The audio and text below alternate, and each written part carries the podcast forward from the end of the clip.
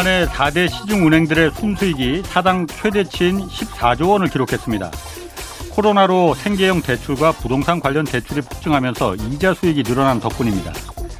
그런데 집값이 떨어지기 시작해서 아파트 담보로 대출해준 돈이 떼일 가능성이 지금 생기고 있습니다. 또 코로나 시국에 자영업자와 소상공인들에 대해서 대출 만기를 연장해주던 그 조치도 이제 다음 달 말이면 끝납니다. 소상공인 자영업 상황이 좋아질 가능성이 별로 없기에 상당수 대출이 부실해질 가능성 큽니다. 이런 경우를 대비해서 은행들은 대손 충당금이라는 일종의 비상금을 쌓아두도록 돼 있는데 그런데 대출은 이게 폭발적으로 증가했는데 지난해 은행들이 쌓아둔 이 대손 충당금은 전년도에 비해서 오히려 줄었습니다. 그 이유는 대손 충당금은 대출해준 돈의 연체율에 비례해서 적립하게 돼 있는데 이 자영업 또 소상공인 대출 만기를 계속 연장해 줬으니까 수치상으로는 일단 연체가 발생하지 않았습니다. 또 부동산 대출도 이거 원금은 놔두고 이자만 갚으면 됐으니까 지난해 초저금리 덕분에 연체율이 매우 낮았습니다. 그래서 충당금도 줄어든 겁니다. 금리 인상과 집값 하락 등 부실 위험이 한꺼번에 닥치고 있는데 은행들이 쌓아둔 대손 충당금이 터무니없이 적다는 걸 금융당국은 뒤늦게 깨달았습니다. 지난해 거둔 막대한 수익을 그럼 충당금으로 돌려야 한다 이런 지적도 있었지만 이미 은행들은 그 수익금을 주주 배당과 임직원들 성과급에 사용하기로 결정해서 되돌릴 수도 없는 상황이 돼버렸습니다. 은행이 위험해진다는 것, 그건 곧 금융위기로 이어진다는 걸 의미합니다. 네, 경제와 정의를 다잡는 홍반장, 저는 KBS 기자 홍사원입니다. 홍사원의 경제에서 출발하겠습니다. 유튜브 오늘도 함께 갑시다.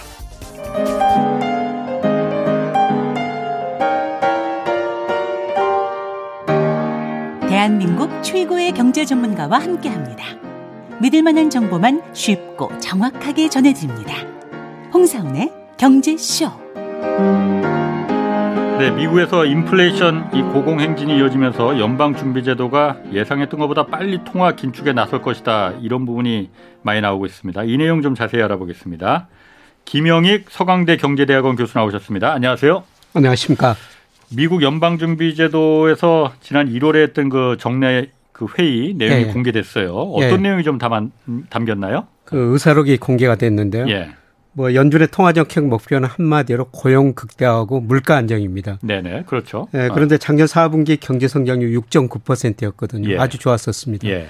뭐 고용 많이 늘어나고 음. 있다. 예, 예. 예, 그런데 물가에 대해서 언급을 참 많이 했습니다. 의사록에서 무려 73번이나 했답니다. 물가 높다고? 예. 아하. 그래서 예. 이 물가 때문에 예. 뭐 앞으로 통화 정책을 어떻게 펼칠지 예. 고민 많이 하고요. 예. 그래서 예상보다 좀 빨리 금리를 인상해야 되겠다. 예. 예 그리고 통화 긴축도 해야 되겠다. 예. 뭐 이런 내용들이 구체적으로 시기는 안 담겨 있지만 아. 물가 이야기가 많이 나왔었습니다. 그 물가 위, 물가 얘기가 나온 거예요? 아니면은 금리를 그래서 인상을 빨리 해야 된다 이런 얘기까지 나온 거예요? 그렇죠. 3월에 이제 양적 완화 예. 뭐 테이퍼링은 중단하고 예. 3월부터 금리를 인상하고 예. 예, 그다음에 양적 긴축을 해야 예. 되겠다. 돈을 줄이겠다. 예. 그 시점은 언급하지 않았어요. 근데 음. 금리 인상하고 양적 긴축 이 두 가지는 이야기한 거죠. 아, 금리 인상하고 양적 긴축은 해야 된다. 이 예. 얘기는 회의에서 나오긴 나왔군요. 예, 나오기는 나왔는데 아.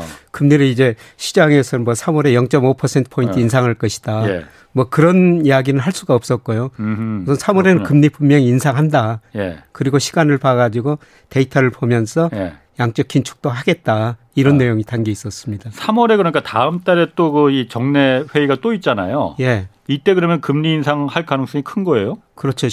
뭐 15일, 16일 이틀 하거든요. 예. 우리 시간으로는 17일 새벽에 발표가 됩니다. 3월. 어. 예. 어. 그런데 여기서 이제 중요한 거는 예. 예 작년 12월에 경제 전망, 물가 상승률 전망을 했고요. 예. 이번에 그 수정하거든요. 예. 예. 그래서 작년 12월에 올해 경제 성장률 4.0%. 예. 예. 그 다음에 물가 상승을 한 2.6%로 설정했어요. 터무니없이 적네. 예. 어. 그래서 지금, 아마 3월에 어. 수정하면서요. 예. 경제 성장률은 좀 낮출 것 같습니다. 예. 한3% 초반으로. 어. 그런데 물가는 2.6% 터무니없이 말씀하신 건 어. 낮거든요. 지금 지난달 미국 물가가 7.5% 올라갔잖아요. 예, 1월 7.5%고요. 어.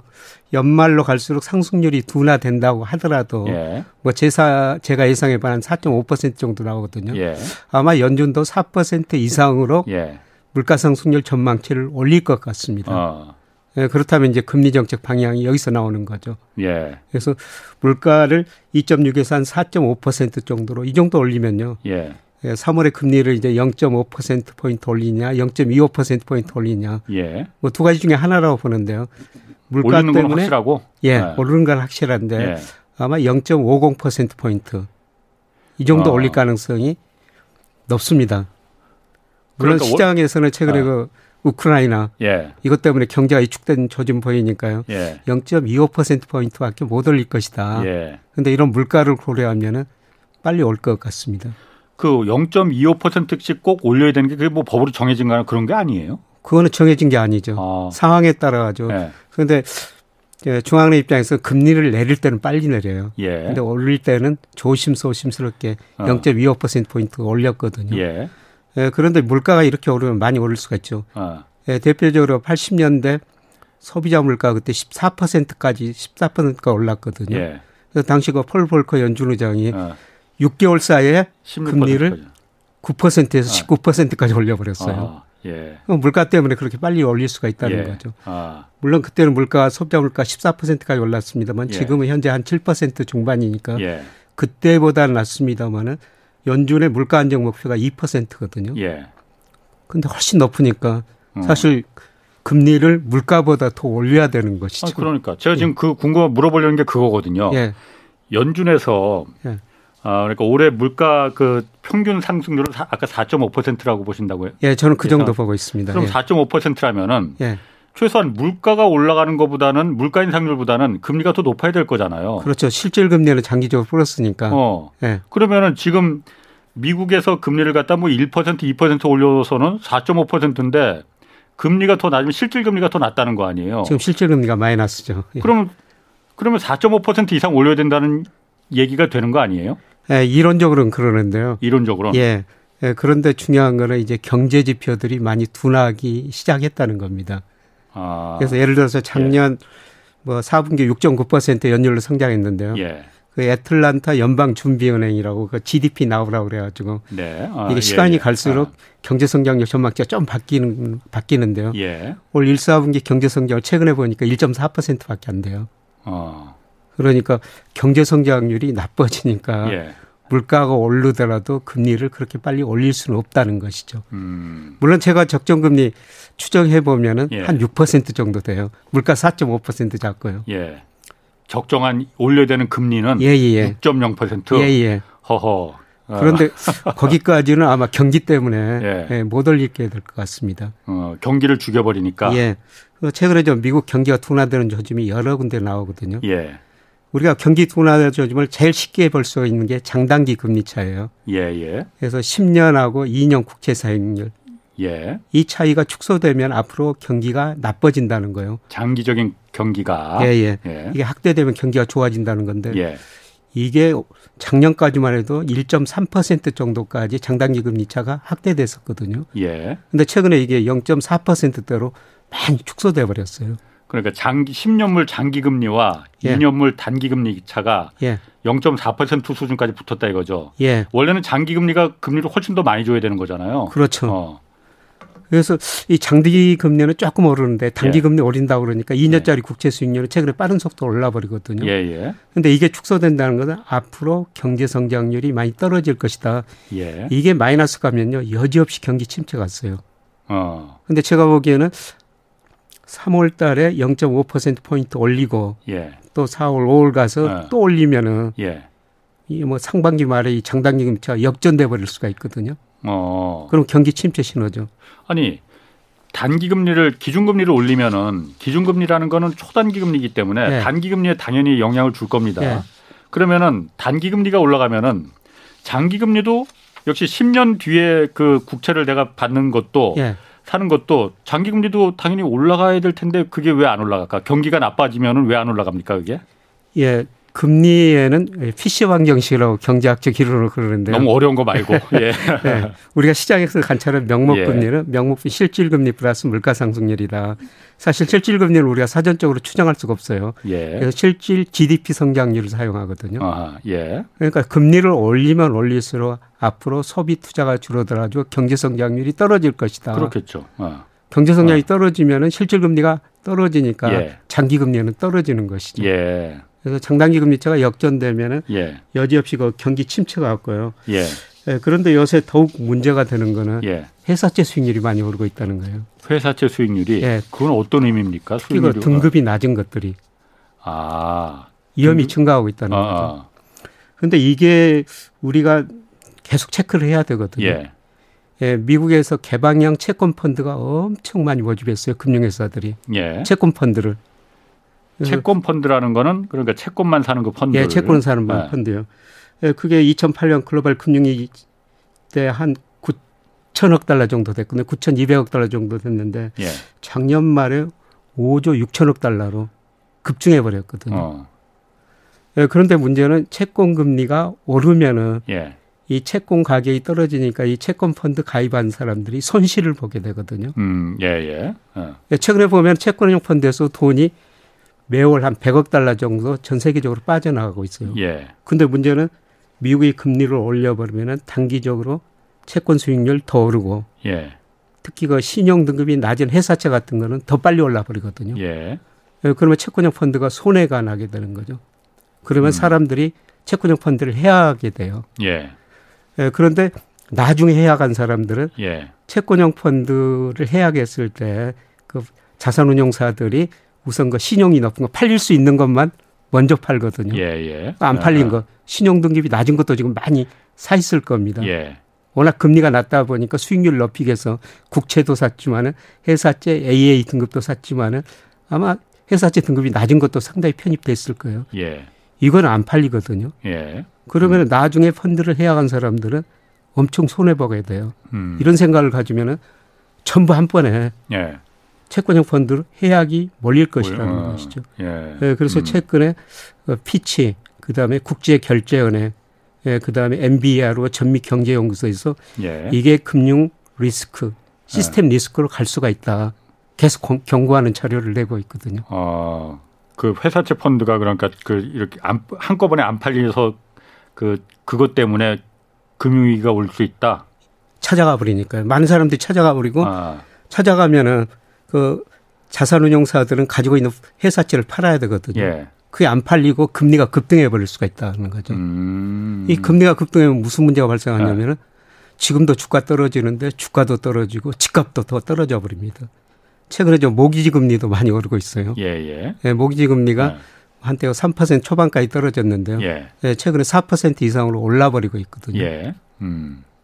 여기다가 이런 채권형 펀드 문제가 발생해 버리면은 모기지 금리, 그다음에 회사채 금리 이런 것들이 일시적으로 급등해 버리면서 예. 뭐 주가 폭락, 집값 폭락 예. 이런 리스크가 올 수가 있다는 것이죠. 어. 예, 그래서 예, 뭐 피치 예. 신용 평가 회사죠.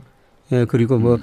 국제 결제는 이런 데서 이런 경고를 지금 계속 해오고 있습니다. 최근에 이런 경고를 해오고 있거든요. 미국에서도 예. 그럼 미국에서 지금 그 집값은 미국은 집값도 그러니까 말씀하신 대로 모기지 그 금리가 지금 올라갔다고 하는데 예. 집값도 계속 지금 올라가고 있다면서요, 미국은. 예. 미국도 떨어지고 있나 지금 올라가고 있다는 기사가 계속 보이던데요. 지금 미국은 좀 케이스 실러 20대 도시라고 그래 가지고요. 예. 좀 늦게 발표해요. 아. 아. 작년 11월까지밖에 데이터가 아직 발표가 안 됐습니다. 예. 예. 그런데 2012년 3월부터 올랐는데요. 예. 이게 무려 2012년 3월에서 작년 11월까지 무려 107%는 올랐습니다. 107%? 예, 예. 어. 이거 엄청 오른 거거든요. 예. 이게 우리나라도 많이 올랐다고 그러지만요. 예. 우리나라 저 KB 국민은행에서 우리나라 저 아파트 가격 지수, 집값 지수 이런 거 발표하는데요. 예, 예. 예, 우리나라는 2019년 2009년부터 올랐거든요. 예. 음. 올 1월까지 74% 전도시 평균이 예. 14%밖에 안 올랐는데 미국은 우리보다 짧은 기간에 예. 107% 올랐고요. 예. 이게 무슨 문제냐면은 2006년에 미국 집값이 엄청 올라가지고 그 집을 담보로 금융회사들이 파생 상품을 만들다가 집값이 폭락하니까 금융위기가 금융위기가 왔거든요. 예. 예 그런데 그때보다도 예. 명목 가격은 2006년 36% 지금 더 높고요. 예. 예 그다음에 물가를 고려한 실질 가격도 예. 금융위기 바로 직전 수준입니다. 아. 그럼 지금 그 집값 문제에다가 지금 말씀하신 대로 회사채 문제까지 지금 그 거기다 더해졌으니까 예. 그러면은 미국 같은 경우에는 금융 위기가 발생할 가능성이 매우 큰 거예요. 그러면은? 어, 저는 최근에 이런 데이터를 네. 장단기 금리 차 축소 제가 매일매일 보거든요. 매일매일 예. 확인해요. 예. 이게 계속 축소되고요. 예. 예 그다음에 회사채 수익률, 예. BBB 이런 등급이 낮은 것들이 계속 올라오면서 예. 안전자산 10년 국제 수익률 그 차이가 계속 확대되고 있거든요. 예. 어. 예, 그러니까 뭐 장단기 금리 10년하고 2년짜리 국채 수익률이 축소된다는 거 앞으로 경제 성장이 떨어진다는 거고. 그렇죠. 예. 예 그다음에 등급이 낮은 회사채 수익률이 올라간다는 것은 이게 신용위기 예. 이런 것들이 발생할 확률이 점차 높아지고 있다는 겁니다. 예. 예.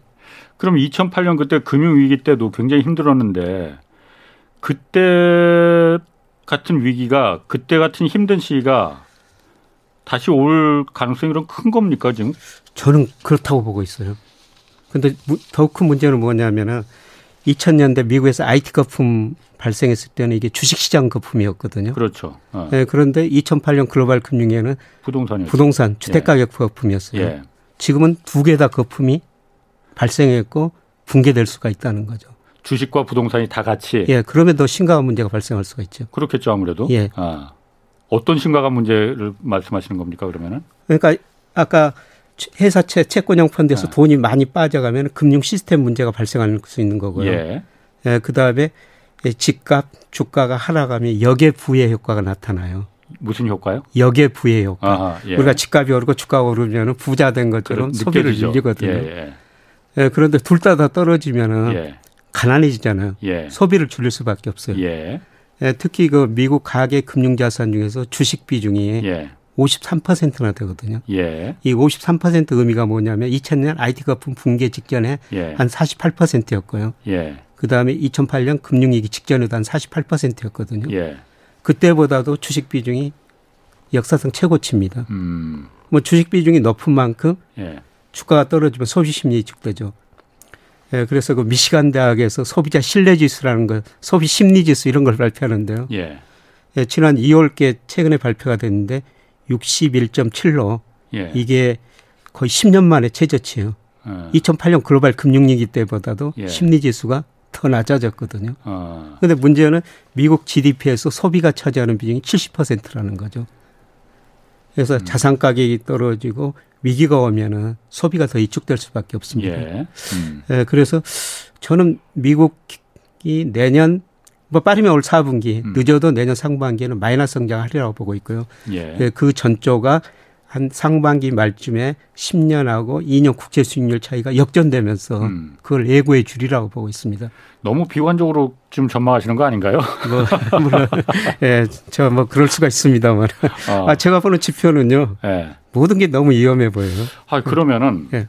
사실 미국이 네. 2008년 그, 그 리만 브라더스 사태를 겪으면서 금융위기가 너무나 큰 피, 그 피해를 가져다 주니까 예. 그걸 막기 위해서 계속 노력해 왔다고 했잖아요. 예. 근데 그, 그 위기를 또 반복할 수 있다는 거잖아요, 지금. 예, 예.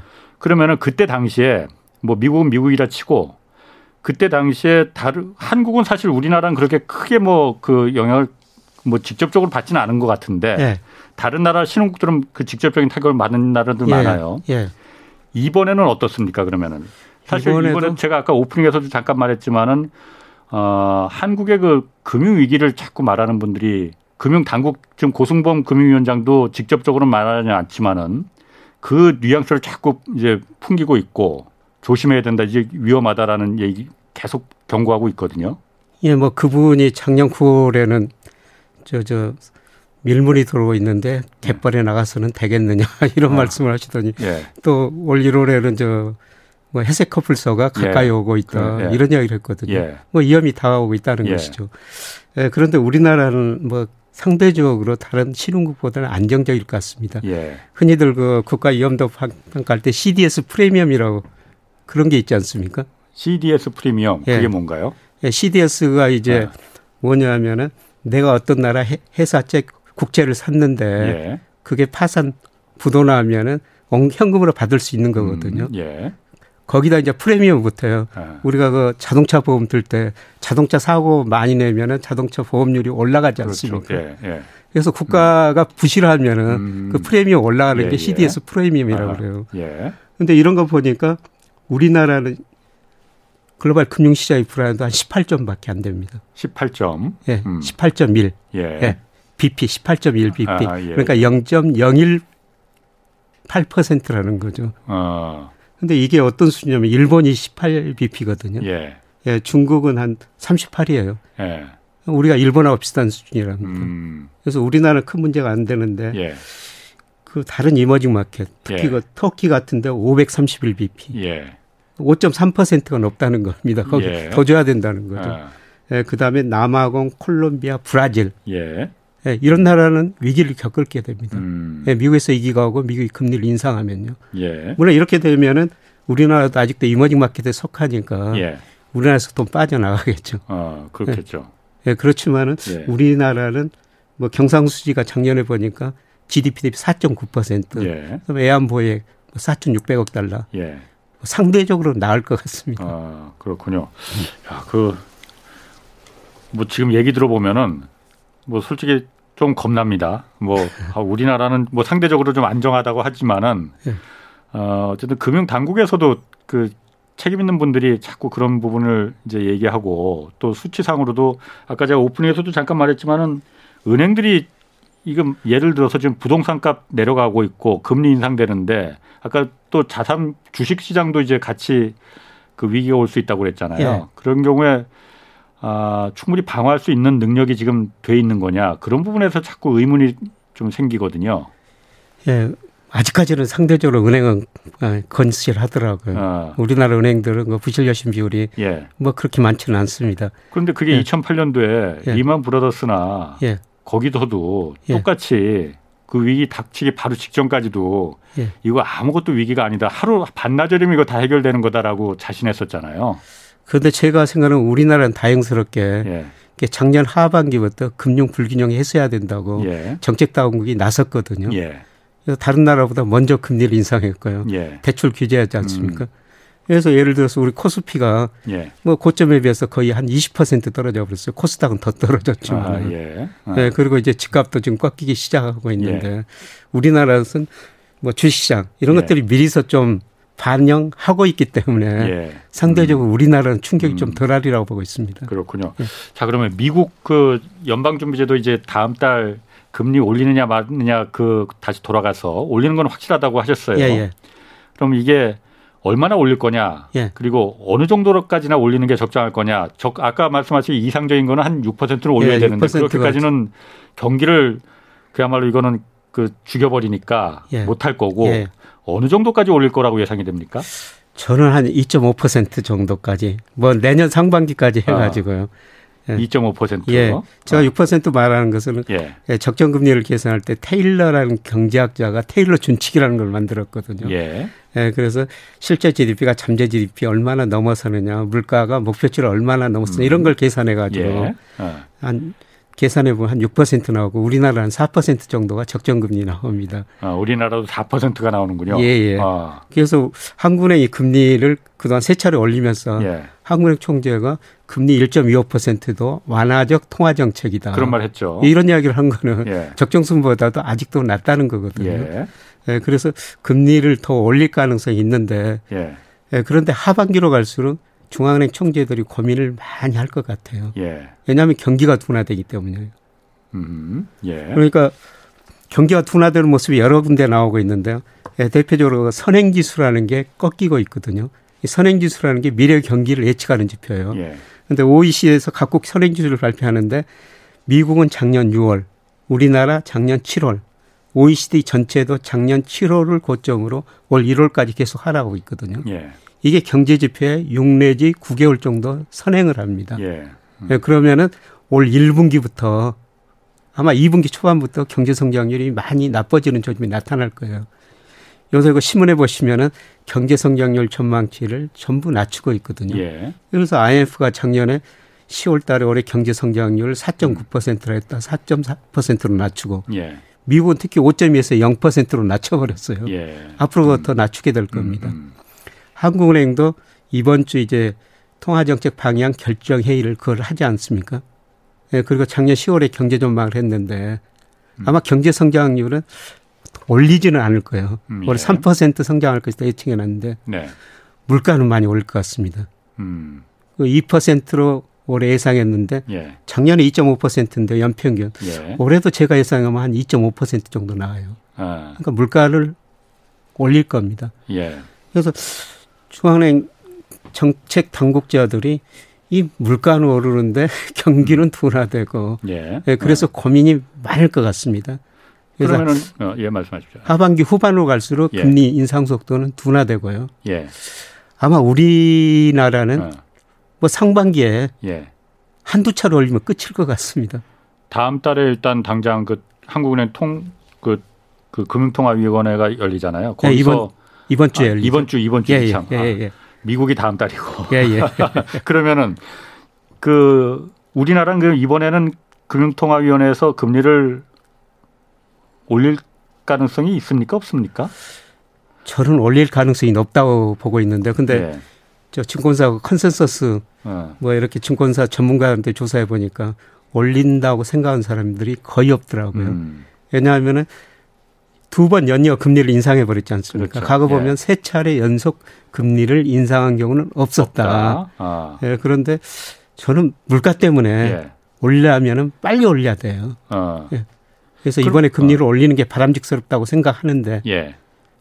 지켜봐야 될 것 같습니다. 그건. 아까 말씀하신 미국 같은 경우에는 예. 지금 2.5% 정도까지는 올려 올릴 것이다라고 추정을 추측을 하셨잖아요. 예. 추정을. 예. 그럼 한국은 몇 퍼센트 정도 그거보다 높아야 되는 거 아닙니까? 아마 미국이 그 정도 올리면 우리도 더 올려야 될 것 같은데요.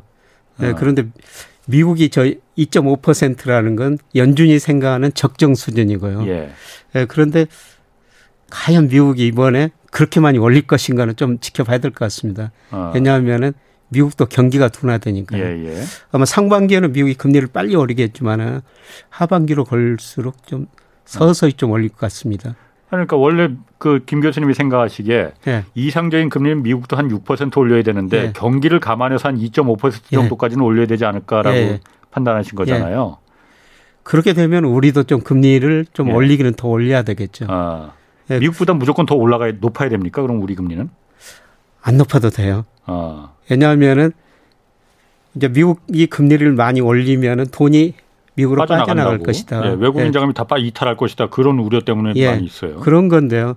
지금 우리나라 10년 국채 수익률 한 2.8%. 예. 예, 미국은 1.92%거든요. 음, 예. 예. 그리고 제가 환율을 결정하고 돈 빠져나간 거 계산해 보니까 예. 실질 금리가 더 중요해요. 실질 금리가. 예. 아, 우리나라 물가 상승률 이렇게 아직까지 미국보다 낮으니까. 미국보다 훨씬 낮죠. 올라봤자 아. 2.5%. 예. 미국은 한 4.5%. 예. 예. 그러면 미국은 국채 수익률이 2%라면 실질 금리가 마이너스 2.5인데 예. 우리나라는 뭐 오히려 물가가 2.5% 음. 올해 2.5%라면은 예. 예. 국제 수익률 2.8%니까 플러스거든요. 예. 어. 예. 그러니까 돈이 빠져나갈 이유가 별로 없는 음. 겁니다. 꼭 미국보다 미국 기준금리보다 우리 한국이 더 높아야 된다 그거는 아니군요. 시장 금리가 중요합니다. 시장 금리가. 예, 시장 금리. 또한 가지 제가 궁금한 예, 거 있습니다. 예. 아 이거 궁금한 게 많네요. 1970년대 그 어쨌든 간에 예. 이 지금하고 비슷한 상황이 뭐 비슷한 상황이라고 판단한다면은 예. 그때 물가가 워낙 높 올라가니까 아까 말씀하신 연, 미국 연방준비에서 폴 볼커 예, 의장이 갑자기 그냥 무지막지하게 그냥 예. 아까 금리를 9%에서 10, 19%. 19%까지 올렸다는 거잖아요. 예, 예, 예.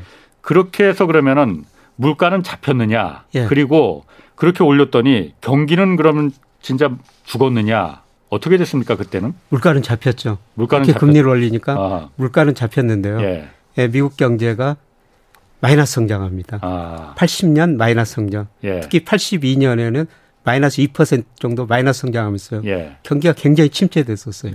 음. 그러니까 둘 중에 하나 그렇게 물가 오르면은 연준 예. 의장은 둘 중에 하나를 선택해야 되죠. 예. 예. 그런데 이제 수요 측면에서 물가가 오르면요. 예. 수요가 늘어나 가지고 예. 그럴 때는 물가도 오르지만 경제 성장률도 올라가요. 근데 요새처럼 그때도 저 유가가 많이 올랐지 않습니까? 그렇죠. 1차, 2차. 있었으니까. 예. 오일 쇼크가 나면은 이 공급 곡선이 좌측으로 이동하면서 예. 물가도 오르지만 경제 성장이 떨어져 버려요. 예.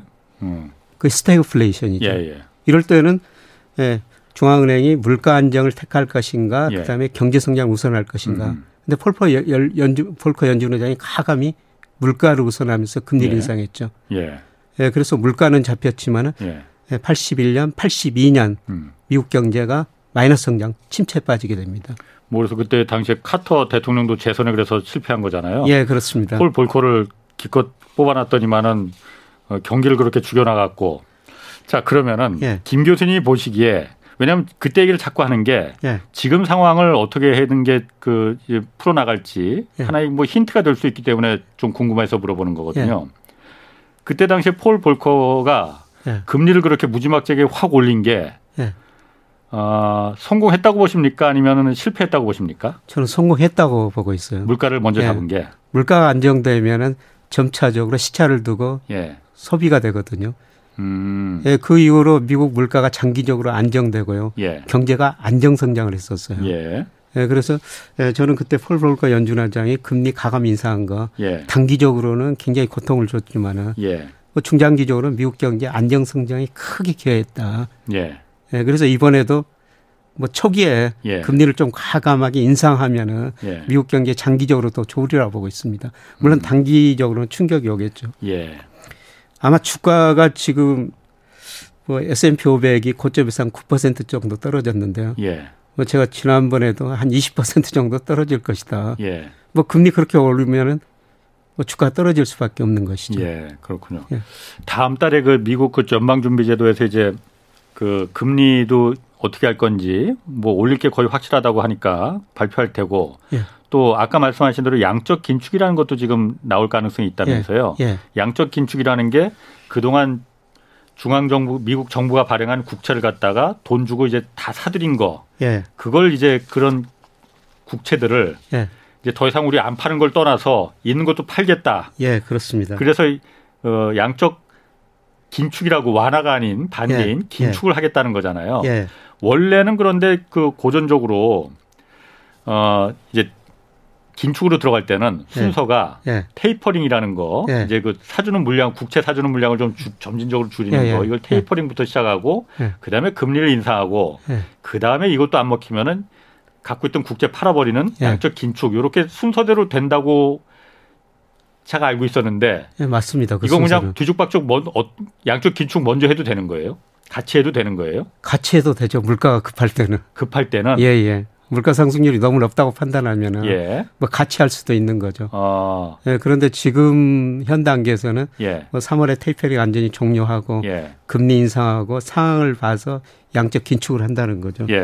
예. 예, 그런데 사실 미국 돈이 너무 많이 풀렸어요. 예. 예, 지금 미 연준의 자산이 2월 말 현재 보니까 8조 9천억 달러 정도 됩니다. 연준이 자산이라는 게 예. 국채를 사 국채를 사들인 국채 거잖아요. 국채 모기 채권 예, 사들인 예. 거죠. 예. 예, 그게 2020년 코로나 직전에요. 4조 2천억 달러였었어요. 두 배도 넘게. 예. 네.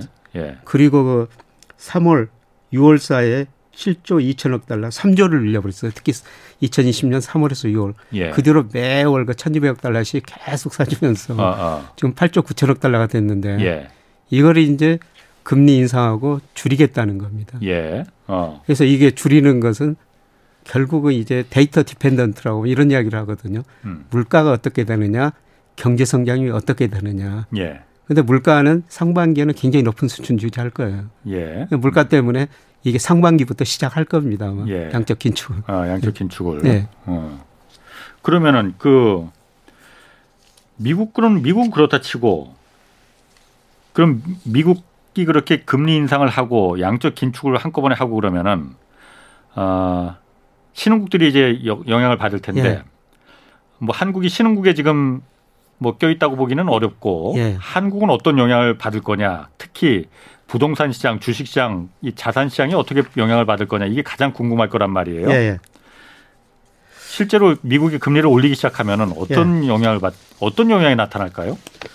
우선 저 금융 시장 측면에서는 예. 돈이 좀 주식 시장에서 빠져나갈 가능성이 높죠. 음, 예, 미국 주가가 예. 예. 빠지면은 예. 주식 펀드로 돈이 덜 들어오거든요. 예. 예, 우리 주식 중에서 외국인이 한 28% 정도 보유하고 있어요. 예. 예 금액으로는 한 723조인데요. 어, 미국 주식시장에서 주식이 떨어지고 주식형 펀드에서 자금이 유출되면은 예. 우리나라 주식도 좀 팔 수밖에 없죠. 예. 이게 금융시장에 나타나는 특징이고요. 예, 그다음에 미국이 그렇게 금리를 인상하면 결국 시간을 두고 소비가 줄어들거든요. 예, 그러면 미국 사람들이 우리나라 상품 덜 사가죠. 음. 그러니까 미국 우리나라 수출 중에서 물론 예. 중국 비중이 25%로 제일 높습니다만은 예. 미국 비중도 15%로 예. 그 다음으로 높거든요. 예. 어, 미국 금리 인상하고 자산 가격 떨어지면 미국 소비가 위축되면서 예. 우리나라 상품을 덜 수입해 가는 거죠. 예. 음. 그러면은 우리 수출도 실물 경제도 타격을 받을 수밖에 없습니다. 예. 그래서 벌써부터 수출이 별로 증가율이 낮아지는 전침이 나타나고 있어요. 어. 예, 특히 그 1월 무역수지 적자가 예. 48억 달러 적자였거든요. 예.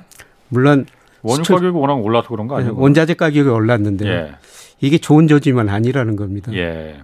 그 2008년 글로벌 금융위기 직전에 1월에도 우리나라 무역수지가 40억 달러 정도 적자였거든요. 어. 뭐 저 집은 예. 그때하고 비슷해요. 예. 그때도 세계 연기가 그 전 2년 동안 굉장히 좋아가지고 유가가 예. 많이 올랐어요. 예. 그때는 유가가 지금보다 더 올랐죠. 예. 배럴당 140달러까지 간 적이 있었어요. 어, 그러니까 유가가 오르니까 예. 수입이 증가하면서 수입이 증가하고 세계 경제 성장은 나빠지니까 우리 수출은 나빠지면서 적자가 났었는데요. 지금도 뭐 크게 보면은 그하고 추세는 같습니다. 지난 2년 동안 세계 경제가 아주 좋았지 않습니까? 그 저 2020년 하반기부터 가감한 재정 정책, 통화 정책 써가지고 특히 작년에는 성장률 세계 성장률 5%가 넘었었거든요. 예, 예. 네, 그러다 보니까 원자재 수요가 늘어가지고 원자재 가격 오르고 우리 수입 늘어나고 예, 그 다음에 세계 경제 이제 둔화된 조짐이 나타나니까 수출 증가세는 둔화되거든요. 예. 예. 그래서 지금 1월 달에 48억 달러 적자 났고 이 적자가 예. 뭐 2월 20일까지도 보니까 조금 적자 났더라고요. 예. 어. 뭐 이게 좋은 조짐은 아닙니다. 어. 예, 그리고 늘고 제가 우리나라 주식 시장 어, 말씀드릴 때 일평균 예. 수출 금액하고 주가하고 함께 보시라고 이런 말씀을 드렸는데요. 그런 그 얘기하시죠. 예, 어. 상관계수가 0.84나 되거든요. 물론 주가가 1개월 선행해요. 예.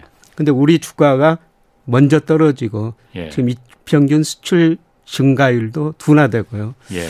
아마 4월에는 금액 자체가 많이 줄어들 것 같아요. 예, 그래서 음. 제가 뭐 몇 번 4월을 조심합시다 4월. 예, 예. 이런 말씀을 드리는데요. 예, 예. 4월까지는 그러니까 그냥 가만히 있, 있는 게 좋다 이 얘기 하시는 게 그런 이유 때문이군요, 그러니까. 예, 그렇죠. 지금 실질 금리가 마이너스죠. 우리가 은행에다 예금해도 지금 물가 상승을 보존 못하니까 실질 금리는 마이너스인데요. 예. 예. 그럼에도 불구하고 현금으로 가지고 계시면은 예. 아주 모든 자산을 싸게 살 기회가 올 것이다. 아. 예. 아, 현금을 갖고 있어야만이 그 다 내려갔을 때그 예. 자산을 예. 싸게 어, 주식이든 뭐 어떤 자산을 싸게 살 수 있는 기회가 그때 온다. 그 이유를 한번 봐라. 예, 그렇습니다. 아. 예, 지난번에 그런 말씀을 드린 겁니다. 뭐 한번 그때 얘기를 다시 한번 그 좀 하면은 어, 살 기회는 예. 시기로 특정한다면 언제쯤으로 좀 특정할 수 있을까요? 그 시기를 누구도 적당히 알 수 없습니다만 저는 뭐 4월 무렵이라고 생각해요. 그러니까, 그러니까 4월까지인데 아 4월 바로 그때부터 예. 4월이 그럼 피크 가장 아래로 내려가는 시점이라고 예, 그렇습니다. 아. 그래서 제가 일평균 수출 금액을 예. 예상해 보면은 예. 지금 1월 달에 25억 달러가 좀 넘었거든요. 예. 근데 4월에는 한 23억 달러 정도로 예. 오히려 금액 자체가 줄어듭니다. 예. 예 그러면 그거로 평가해 보면은 예, 주가도 더 떨어져야 된다는 것이죠. 음. 그러면은 외환 지금 환율 같은 경우는 어떻게 되는 건가요? 미국이 그렇게 금리를 올리기 시작하면은 당연히 어 환율은 그러니까 원 달러 환율은 달러 가치가 높아지는 거잖아요. 예. 그러면 그게 우리 그 자산 시장, 주식 시장에는 어 어떤 영향을 미치게 어떤 영향을 주게 될까요? 예, 미국이 금리를 올리면서 예. 아마 3월에 0.5% 포인트 올린다면요. 예. 일시적으로 달러 가치가 오를 수가 있어요. 예. 예 그러면 우리나라 환율도 뭐 1,190원, 1,200원 음. 올리다가 예. 그 이상으로 환율이 오를 수가 있죠. 예. 예. 그러나 저는 환율 상승은 일시적이라고 생각합니다. 아, 왜 그렇죠? 왜냐하면 미국 대내 불균형이 워낙 심화됐거든요. 예. 대내 불균형이라는 것은 예, 미국 정부 부채가 GDP 대비 130%에 근접했고요. 예. 특히 대부채가 너무 많아요. 예. 예, 미국 사람들이 소비를 너무 많이 하거든요. 예. 그래서 작년에 미국의 무역수지 적자가 8,300억 달러 넘으면서 사상 최고치를 기록했고요. 예. 그러다 보니까 미국 대부채가 너무 많습니다. 예. 그래서 작년 3분까지 통계가 발표했는데요. 16조 달러가 좀 넘거든요. 예. 예, GDP로 보면은 69%나 돼요. 어. 예, 그런데 2011년 8월에 무디 아 이제 S&P가 미국 국가 신용 등급을 한 단계 낮췄는데요. 예, 그때 음. 대외 부채가 GDP 대비 29%밖에 안 됐어요. 예. 어. 지금 훨씬 그보다 높다는 거죠. 예. 예, 그러면 미국이 그렇게 대외 부채가 많은데 어떻게 견디느냐? 음. 예. 어. 두 가지 때문에 견디고 있거든요. 어. 외국인들이 미국 기업을 사주고요. 특히 미국 주식 채권을 많이 사주고 있어요. 예. 이제 우리도 어. 그 서학게임이라고 그래가지고 어. 미국으로 수출해가지고 돈 벌어가지고 그 돈 가지고 미 국채 사주고 주식 미국 사고. 주식 사줍니다. 예. 어. 이런 것들이 11조 달러나 돼요. 어. 그게 예. 지금 미국을 버티게 해주는 거다. 예. 예. 그런데 미국 주가가 떨어지긴다고 생각하고 어. 비관적으로 견해가 바뀔 때는 예. 미국으로 돈이 안 들어갈 거거든요. 예. 그럼 미 달러 가치가 떨어질 수밖에 없죠. 그렇죠. 어. 네, 그래서 미국이 금리를 인상하면서 일시적으로 달러 가치가 음. 오르면서 우리 원화 가치가 뭐 1,200 원도 훨씬 좀 넘을 수가 있는데요. 예. 이거는 아주 일시적이다. 어. 저는 이게 주식시장에는 시사한 점이 크다고 생각해요. 음, 어떤 면에서? 우리 경제력에 비해서 예. 경상수지 지금 GDP 대비 4.9% 예. 여러 가지 경제력에 비해서 이 1,200원이 넘는 환율은 제가 보기에 원화 가치가 굉장히 저평가됐다는 음, 거죠. 예. 저같이 생각하는 외국인도 있을 거라고 생각합니다. 예. 그러면 환율 때문에도 외국인들 우리 주식을 살 거라는 겁니다. 아, 오히려? 예. 어. 그래서 저는 4월 달에 예. 주가가 예. 많이 떨어진다. 그리고 예. 하반기에는 예. 오른다 이런 말씀을 드렸는데 예, 그때는 외국인이 주식을 살 것 같습니다. 음. 환율이 너무 높다고 보고. 예. 예. 아, 그러니까 4월에 외국인들부터 먼저 움직이는 게 보이겠군요, 그러면. 예, 그렇습니다. 어, 한번 봐야겠네. 그래서 김 교수님이 맞는지. 자, 그러면은 미국 그렇고 중국도 한번 좀 보고 싶거든요. 예. 중국은 어쨌든 요즘 아, 긴축보다는 뭐 좀 부양책으로 좀 그 가는 것 같아요. 경제 예. 성장률이 워낙 좀 안 좋게 계속 지표가 나오다 보니까 예. 부양으로 가면은 또 이것도 중국 환율 위안화 환율 같은 경우에는 그러면 오히려 위안화 가치가 좀 떨어져야 될 텐데 예. 그 위안화 가치는 계속 지금 또 올라가는 추세란 말이에요. 그렇죠. 어. 이완 환율이 뭐 6.3년 뭐 조금씩 그러니까 올라가고 있거든요. 중국에 그럼 뭐 앞으로 향후 경제 성장 그 가능성을 갖다 성장 가능성을 굉장히 더 높게 봐서 그런 건가요? 그러면? 예. 중국은 참 요새 우리가 상식적으로 생각하는 희한한 나라인데요. 예. 예를 들어서 우리 경상수지 흑자가 GDP 4.9%면 예. 그게 금융 개정을 통해 해외 직접 투자, 증권 예. 투자로 금융 개정은 마이너스거든요. 예. 근데 중국은 둘 다 플러스예요. 음. 경상수지 흑자가 GDP 대비 1%좀 넘고요. 예. 그다음에 금융 개정 쪽에서도 흑자예요. 예. 그러니까 외국인 투자자들이 중국 주식 사고 채권 산다는 거죠. 음. 그만큼 중국 금융시장을 다른 데보다도 낙관적으로 본다는 겁니다. 예. 그래서 경상수적자로 중국으로 달러가 들어오고 예. 또 주식 채권 투자 자금으로 중국으로 돈이 들어오니까 예. 중국 이하나 가치가 오를 수밖에 없고요. 예. 이게 저는 장기적으로 세계 경제를 위해서 매우 바람직한 현상이라고 생각하고 있어요. 세계 경제를 위해서 예. 예. 어, 왜 어떤 면에서 그러니까 2001년 예. 중국이 WTO 가입하고 예. 나서 작년까지 예, 대미 무역자가 5조 8천억 달러였습니다. 예. 예. 이게 미중 불균형이 너무 심화됐습니다. 예. 그거를 해소하는 방법 중에 하나가 위안화 가치가 상승하고 달러 가치가 하락하는 거죠. 음. 위안화 가치가 상승하면은 중국이 내수 소비 중심으로 경제가 성장하거든요. 그거 잘 연결이 안 되는데요. 위안화 가치가 상승하면은 예. 왜 수출 중심에서 왜 내수 자기네 돈 가치가 오르니까요. 자기네 아. 위안화 가치가 오르니까 미국 입장에서 보면 중국 상품 가격이 오르가니까 예. 덜 수입해가지고 중국 그렇겠죠. 상품을. 예. 그다음 위안화 가치가 오르면 중국 사람들은 수입을 더 늘리거든요. 음. 자기네 돈 가치가 오르니까 예, 예. 다른 나라 상품을 더 싸게 살 수가 있는 거죠. 아. 예, 그래서 그동안 전 세계 무역 적자가 예. 미국은 굉장히 커지고 중국은 엄청난 흑자를 냈는데 예. 이게 달러 가치 하락, 외환화 가치 상승을 통해 가지고 예. 그 불균형이 해소되는 과정이라는 거죠. 어. 그러니까 지금까지는 예. 어쨌든 중국이 전 세계 그 싼 물건을 공급할 수 있었던 게 그것 때문에 어쨌든 전 세계 물가가 계속 디플레가 고착화되는 예. 큰 영향 중에 하나였었잖아요. 예. 그런데 그게 지금 이번에 위안화 가치가 이렇게 올라가면서 예. 그게 이제 좀그 불균형이 좀 깨질 수 있다. 그 불균형이 좀 해소될 수가 있다. 해소될 수 있다. 예. 아니 그거 제가 좀 잘 이해가 안 갑니다. 예. 물건 싸게 살 수 있으면 좋은 거지. 예. 나 같아도 천 원짜리 물건을 구백 원에 살 수 있으면 그게 좋은 거지. 천 원짜리 물건을 중국이 비싸졌다고 해서 천오백 원에 살 수 있으면은 그게 좋은 건가? 이런 생각이 들거든요. 그러니까 미국 경제 앞으로 나빠지더라도 나머지 경제가 좋아져는데 예. 좋아질 경제가 저는 중국이라고 보고 있거든요. 예. 어. 예, 중국이 가 쌍순환 전략이라고 그러는데 소비 내수를 많이 키워야 됐다는 예, 겁니다. 예. 예. 중국 사람들이 소비를 많이 하면은 뭐 전 세계가 중국으로 수출할 것이 더 많아진다는 거죠. 아. 그래서 세계 경제 전체적으로 보면은 예. 좋다는 것입니다. 아. 예. 그게 이제 위안화 가치가 상승하면은 중국 사람들이 그 내수를 더 늘릴 어, 거라는 예, 거죠. 예. 예. 그럼 다른 나라에서 수입하는 아, 수입하는 물건도 많아질 것이다. 중국 사람들 그, 소비가 늘어나니까 예, 그렇습니다. 소비에 눈을 뜨게 예, 예. 되니까. 예, 그런 면에서 그러니까 중국의 그 위안화 가치가 올라가는 거는 가치가 매우 세계 경제를 위해서 바람직스럽다. 바람직하다. 예, 그렇게 좀 보고 있습니다. 음, 아, 그게 또 그런 면에서 또 의미가 있군요. 자, 그러면은 이제 어쨌든 미국 금리 인상이 이제 코앞으로 다가왔습니다. 그럼 우리가 어떻게 대응해야 되느냐? 어, 이게 어쨌든 뭐 미국의 금리 인상이 지금 인플레도 워낙 지금 뭐 겪어보지 못한 근 한 40년 동안 겪어보지 못한 인플레가 닥쳤고 돈을 푼 것도 역사적으로 이렇게 돈을 많이 풀어본 것도 처음이었으니까는 이걸 수습하는 것도 처음일 거잖아요. 네. 우리가 어떻게 대처해야 되느냐 그 해안을 한번 좀 그 제시해 주시죠. 저는 우리가 뭐 정부 차원에서는 예. 앞으로 수출이 증가세가 많이 둔화될 거 수밖에 없거든요. 네. 뭐 정부가 더 지출을 늘릴 수밖에 없는 것 같고요. 예. 예 투자자 측면에서는 예. 좀 미국 주식 비중을 좀 줄였으면 좋을 것 같아요. 미국 주식 비중을 예.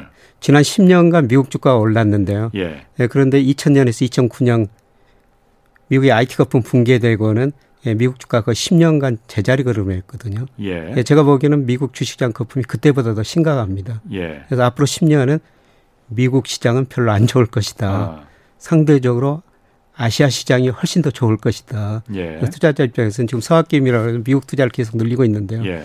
좀 비중을 줄이고 예. 그만큼 아시아 비중 어. 뭐 늘렸으면 좋겠다. 어. 뭐 이런 생각이 들고요. 아시아라면 특히 그 어디 뭐 중국을 말씀하시는 건가요? 뭐 중국도 될 수 있고 예. 인도, 베트남 같은 나라. 음.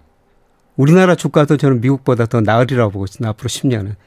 음, 그러니까, 4월까지만 안 좋고. 예. 예. 아.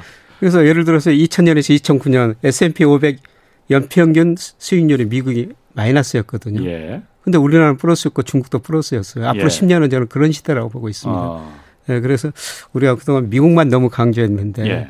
앞으로 10년은 미국보다는 아시아 시장, 예. 뭐또 그 다음으로 유럽 시장 예. 예. 이런 것들이 상대적으로 미국보다는 좋으리라고 보고 있습니다. 어. 아시아 시장이 더 좋은 건 그러니까 미국 시장이 안 좋기 때문에 상대적으로 좋다 그런 얘기로 그 해석을 하면 되는 건가요 그러면은? 상대적으로 네. 떨어질 때는 더 떨어지고요. 예. 예. 떨어지고 나서 오를 거 아닙니까? 예, 예. 오를 때 더 많이 오르리라고 보고 있습니다. 아, 그리고 아까 말씀하시기를 모두의 앞, 그 프로그램 전반부에 말씀하시길 미국이 그러니까 금융위기가 찾아올 가능성이 크다고 했으니까 그것도 예. 그러면은 미국 시장을 좀 조심해야 되는 그 이유 중에 하나가 되겠네요. 예.